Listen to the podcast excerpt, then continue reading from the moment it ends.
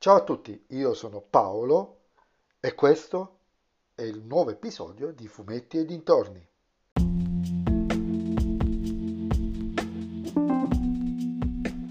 In questo episodio del podcast vi parlerò del Pinocchio di Matteo Garroni, uscito nel 2019 con Roberto Benigni,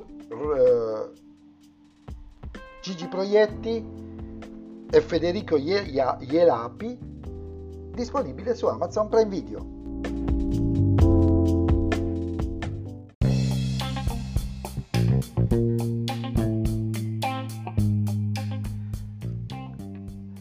Il mio Pinocchio preferito è sempre stato quello televisivo, quello di Luigi Comencini con Nino Manfredi per intenderci. È un legame affettivo, legato all'infanzia e ai ricordi. Probabilmente se lo vedessi adesso noterei che è invecchiato male. E proprio per non sminuire i miei ricordi, quello non lo rivedrò più, credo. Inoltre ero partito abbastanza prevenuto su questo film, in quanto il character design del burattino mi inquietava alquanto. Però mi sono ricreduto. Garrone ha fatto un ottimo lavoro. Perché già dall'inizio del film, dei primi minuti, si vede l'intenzione del regista di non essere pedisequo al romanzo di Collodi, ma di dare una narrazione più ampia ad un numero più mirato di eventi, tagliandone altri. Per intenderci, e non faccio uno spoiler grosso, parliamo veramente dei primi minuti, All'inizio del film si vede Geppetto recarsi nella locanda del paese, cercando in tutti i modi un pretesto per farsi dare un lavoro, dicendo che il tavolo è sghembo, che la sedia potrebbe rompersi o che la porta potrebbe cedere. Uscendo successivamente dalla locanda, incrocia il carrozzone dei burattini di Mangiafuoco.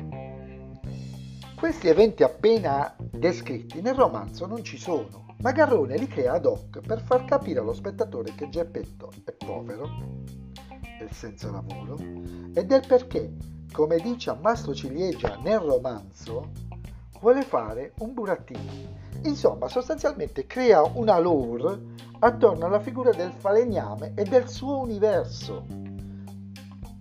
È solo uno dei tanti dettagli che il regista mette nella narrazione per uscire dallo schema del romanzo di Collodi, ma con l'intento di arricchirlo, di dare maggior profondità e se nel farlo taglia qualche evento, io non ci vedo nulla di male. Pregevole anche la prova di Benigni, che dopo un poco realistico Pinocchio, cioè seriamente, dai, no, no, no e no, fa un aspetto decisamente verace. Io l'ho visto con vero gusto, mi è piaciuto, mi ha profondamente soddisfatto Forse non è il migliore dei film di Pinocchio che si possa fare, sì, ma è il migliore adesso. E escludendo quello della Comencini di cui ho solamente il ricordo e me lo mantengo.